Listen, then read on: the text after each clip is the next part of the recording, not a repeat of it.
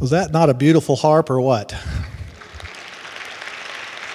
It's gorgeous. Well, we're going to talk a little bit about peace this morning. And a lot of times when you think of peace, sometimes you just kind of think, well, it's the absence of strife. And that's part of it, but it's really more than that. Uh, in the Old Testament, uh, the, the word for peace is shalom. And if you look at the, if we have our first slide available, if you look at the peace in the Old Testament, it really means more than just absence of strife. It means completeness and safety and soundness and peace, health, prosperity. You know, when Joseph was in Egypt uh, and he was, you know, leading Egypt, the second time his brothers came to get food, you know, he was anxious to know about his father, and so they still didn't know who he was. And he said, You know that father of yours, that older gentleman that you told me about last time? Is he and he used the word shalom. Is he shalom? In the Bible, it was interpreted as, it was uh, translated as, is he well? But he was using the word shalom. How is he? Is, is, is his body, is his soul, is his spirit doing well? And that's, that's really the idea of, of uh, peace in the Old Testament. Another thing about peace is it's not just a, uh, something that you get and, get and, and lose when, it's, when you're getting peace from God, but peace is a residual gift. In John 14, 27, Jesus was talking to his disciples and he said, Peace I leave with you, my peace I give you. I do not give you as the world gives, and do not let your hearts be troubled, and do not be afraid. So, peace is a gift from God, and it's something that He leaves with us. It's not just something that He gives us and takes away, but it's, it stays with us, it leaves with us. But it's an interesting, He used the phrase there, I do not give like the world gives. And so, as I was focusing on that over the last several weeks, I was like, what's worldly peace like? What's that look like? And so, as I was thinking about it, I couldn't help but think of this commercial that most of you probably seen on TV. You ever seen the commercial for Corona beer? And they say, you know, and they show people, you know, peace and say, find your beach. And the concept there being, um, wherever you are, you're encouraged to find your place of peace. And so let's just say, for the sake of making a point, let's assume that living on a tropical beach, like in the commercial, is a representation of the world's version of peace. Okay? It looks pretty good initially, but when you start looking closer and thinking about it, you start seeing some problems. So, what, what would be some of the problems of that? Well, the first problem how about bugs? bugs. There's always bugs on the beach. You know, life always tends to have these harassing issues going on that can bite you, that can disrupt your peace. You know, whether it be relationships, responsibilities, health, job problems, addictive behaviors. That's one of the problems. What's another problem that you might have living on the beach? How about storms? How about storms? Sometimes an even greater interruption than bugs can happen, requiring you, as the meteorologists say, take precautionary actions. You know, life as you know it sometimes gets put on hold while you ride out the storm.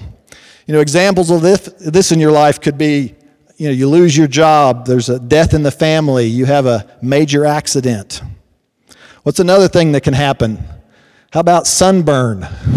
a few years ago, I went to, on a trip to the Dominican Republic, and you know I wasn't hadn't been out in the sun that much. And one of the first things I did, I think, was ride in a kayak or something, to where my lower front legs were exposed, and I got the worst sunburn, and I was miserable the whole rest of the time.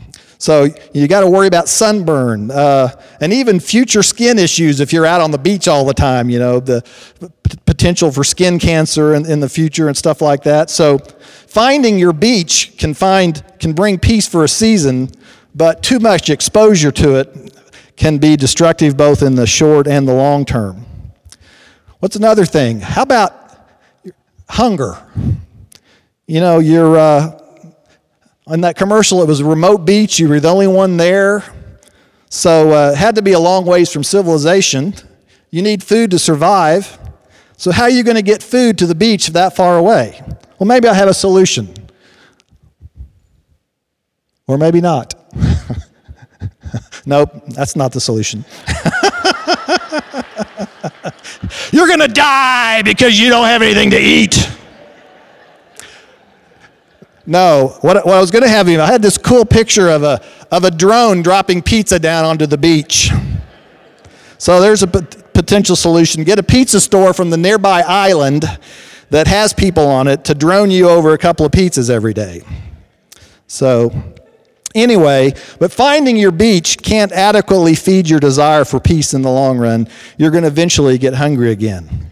And then, what's the biggest thing about finding your beach, that the problem that it can't solve, and that's the next slide, and that's death. You know, we're all going to die someday, and we always have that in the back of our mind haunting us. And no matter how wonderful that beach is, it can't address that issue in our lives, can it? It takes an entity, a power that's not of this world, to be able to offer a peace that is not of this world. One that can defeat death. Thankfully, we have that in the person of Jesus, and that's why the peace that he gives is so special. First of all, what's so special about him is that he is transcendent. He is transcendent. In, in uh, Colossians 1 16 and 17, it says, For in him all things were created, things in heaven and on earth visible and invisible, whether thrones or powers or rulers or authorities, all things have, be, have been created through him and for him. And he's before all things, and in him all things hold together. And so, since he created all things, he is by definition not limited by his creation. He stands outside of space and time and death. He's not limited by those. He has power over those. The second thing is, as we read in a, one of the earlier scriptures that, that uh, one of the guys read, is that Jesus is called the Prince of Peace. The word translated prince in the Old Testament is sar, and uh, it means ruler or authority over something. And so if you take that, you realize that Jesus is the ruler of peace. He is peace's authority. And so if you want it, he's the source. And through his death and resurrection, he has conquered our last and greatest enemy, which is death. And he's provided for us a pathway to eternal life, to eternal peace. So, how do you receive the peace of Jesus? A couple of ways that, that come to mind. One is to know him. And that means that you need to be in right relationship with him, receiving him as your Lord and Savior. And if you've already done that, if you've received the gift of forgiveness and eternal life through Jesus, then you already have His Spirit, the Spirit of peace that's within you. You have the source of peace within. So you just may need to take a few steps to activate that sometimes when you're not feeling at peace. The second thing the Bible tells us we want to do is we want to communicate with Him. Communicate with Him. And that's, if you look in Philippians 4, 6, and 7, it says, Don't be anxious about anything, but in everything, by prayer and supplication, with thanksgiving, let your requests be made known to God. And the peace of God, which surpasses all understanding, will guard your hearts and minds in Christ Jesus. So, this, this is an interesting passage that has both a command and a promise. So, let's look at the commands first. In the commands, it says, Don't be anxious about anything. And then it says, in everything, you want to pray, that's communicating with God. Ask Him to help in every area of your life. And that's, that's something we need to really think about because God is transcendent. That's, as I talked about earlier, He stands outside of time, and His capacity to address your problems is infinite. He always has time, He always has the energy, He always has the desire to help and He always has the power to help. So we should unapologetically go to Him with every issue in our lives. Sometimes we tend to think, oh, God, this is, I don't know, I don't want to bug you with this. I'm not sure you have time to, for this little issue. Well, he, he stands outside of time. He's always going to have time and always desires to help you with any issue in your life. The other thing that the passage says, we need to have thanksgiving. We want to thank Him for His promises when we pray to Him and we talk to Him. We want to thank Him in advance for the answers that He has coming. And so, doing this, it has the impact of stirring up our faith in both God's goodness and in the power of prayer. And then there's the promise part. It says, He will give you His otherworldly peace, which is greater, more powerful than we could ever grasp, than we could ever imagine, greater than anything that the world can give. And then He says that His peace will be a guard a protector, a shield to both our hearts and our minds. So when you sense fear or troubling thoughts trying to uh, invade your life, God's peace thwarts them.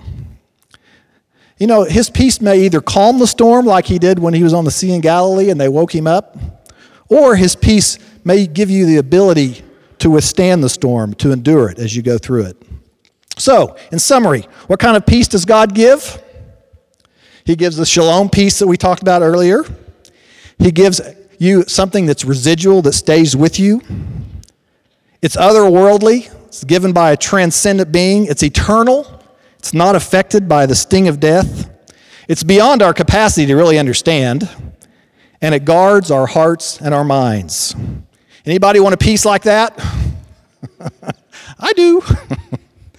So, let's spend a few minutes and just uh, pray to God and, and let that happen in our lives. We're going to actually pray Philippians 4, 6, and 7 together and going to receive his peace. So, let's start by asking God to show us areas in our, in our life that need his peace. And so, be open to God revealing things maybe that you hadn't even considered before. And we're going to spend a minute or two and ask him to speak to us. All right, so let's bow our heads and ask God to show us areas in our life where we need His peace. So, God, right now, we come before you and we believe that you are the God of peace. And so we ask you to show us areas where we're troubled, anxious, fearful, and where your peace is not in control of our lives.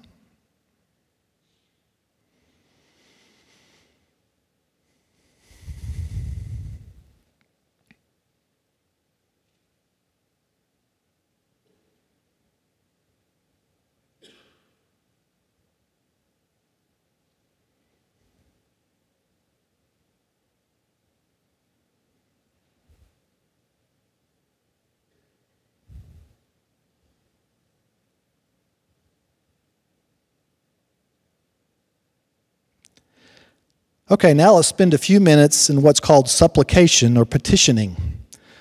So, these issues that came to mind, we want to communicate them to Him and ask Him to address them, take them away, or address the way you've been responding to them to give you peace in that.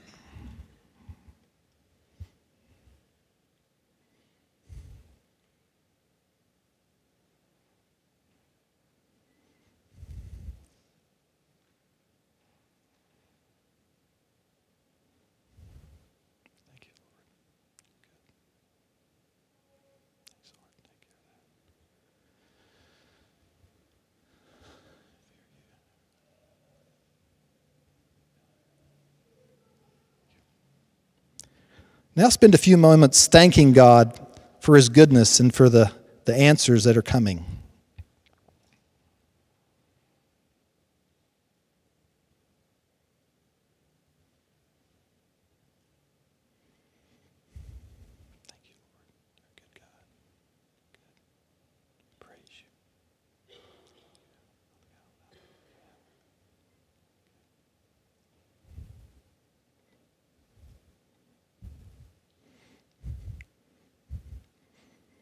And so now receive this otherworldly peace of God that surpasses understanding.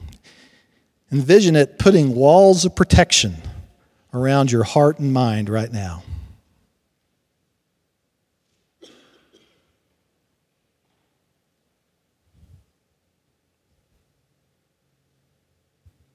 Yes, Lord. Thank you, Lord, for your peace.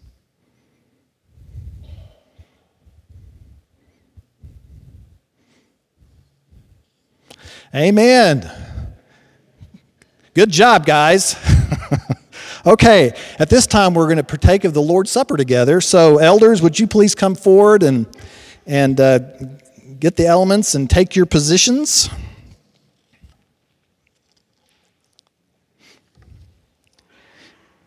In Mark 16, while they were eating, Jesus took the bread, and when he had given thanks, he broke it and gave it to his disciples, saying, Take it, this is my body. Then he took a cup, and when he had given thanks, he gave it to them, and they all drank from it. This is my blood of the covenant, which is poured out for many, he said to them. And so on this Advent Sunday, where we're looking at peace, as we bring ourselves, as we bring into ourselves the bread and the fruit of the vine, representing the body and blood of Jesus, picture the peace of Jesus entering in, bringing comfort and strength to every area of your life. Let's pray. Lord, as we partake of this Lord's Supper, the body and blood of Jesus, we thank you for revealing to us the glorious riches of the mystery kept hidden for ages and generations. That Christ in us is the hope of glory. We praise and honor him, and we thank you for his peace. Amen.